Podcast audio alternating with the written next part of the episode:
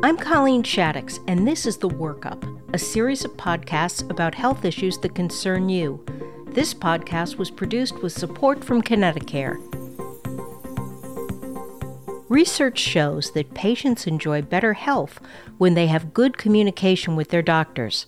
Dr. Juan Estrada shares some simple tips to get the most out of your visit. There's several things we would love to uh, receive from the patients when they come for a visit. Number one is being very open and transparent with what their complaint is for that visit. Give it all to the doctor at the beginning of the encounter. Uh, it's it's easier to understand how to focus the visit uh, if we know exactly what they're coming for, mm-hmm. instead of waiting for what we call last minute last minute complaints or issues like opening the door and oh I forgot. Ah. In addition to that, it's also very important to know your history, uh, what medications you're taking, if you've been in a hospital recently. Medication wise, it's very, very important for us to see exactly what you're taking, and the easiest way for that is to bring your bottles of medicine. Dr. Estrada is medical director of Sanitas Medical Centers, which opened two clinics in Connecticut last year, offering primary and urgent care. The company has operated widely in South America for nearly 40 years. Sanitas physicians typically have longer patient office visits. Our experience has shown that the more time you give the doctor, the better the relationship the doctor has with the patient that immediately translates into better outcomes in terms of quality, like for the patient. Mm-hmm. They're better control. The diabetics have better numbers, um, better examinations, and there's a lot more prevention. If the doctor has time to understand what's wrong with the patient, they can prevent those diseases from developing. Once you do that, that immediately translates into lower healthcare costs uh, because you're really focusing on, on that patient, on that prevention of the diseases that usually drive up costs.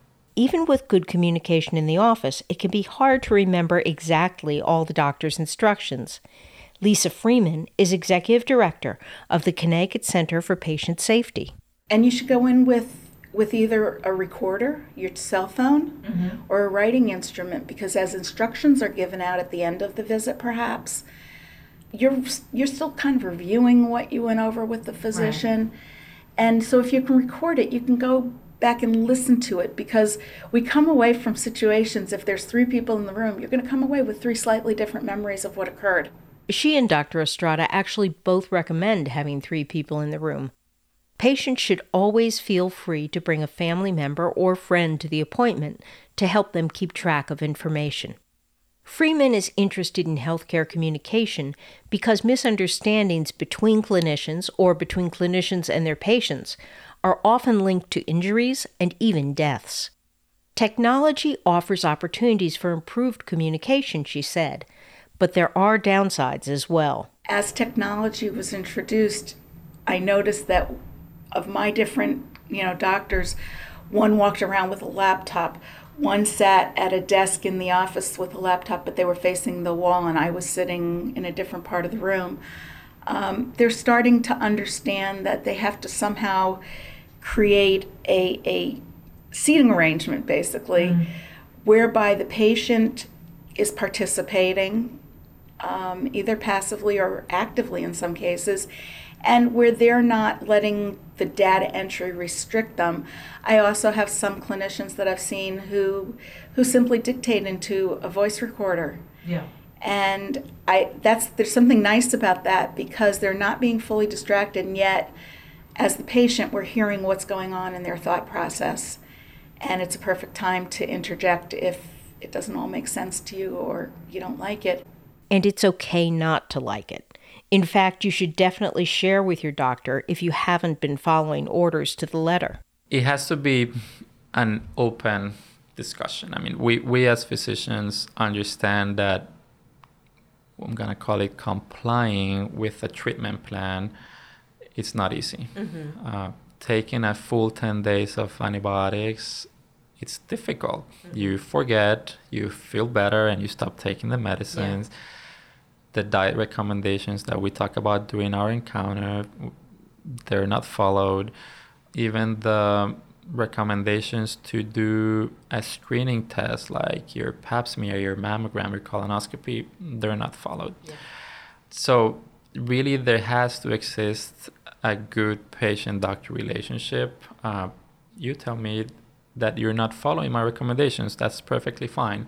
So let's find a way mm-hmm. for you to follow it. And how do we do that? We we believe it's through education.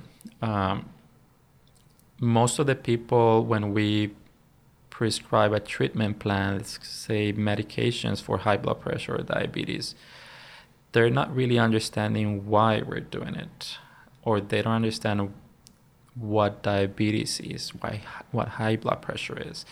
If you don't understand what's wrong, what's going on in your body, it's difficult to accept that it needs to be treated. I think patients are going through a very difficult transition right now. We're we're moving the curriculum in nursing schools, we're moving the curriculum in med schools, um, but we're not yet offering to teach patients how to be patients in the current day healthcare system. I'm Colleen Shaddox, and this has been The Workup, a production of the Connecticut Health Investigative Team. You can find more information about how to talk with your doctor at our website, c-hit.org. This podcast was produced with the support of ConnectiCare. For information, visit ConnectiCare.com. To learn more about ConnectiCare's health insurance plans, visit chooseconnecticare.com.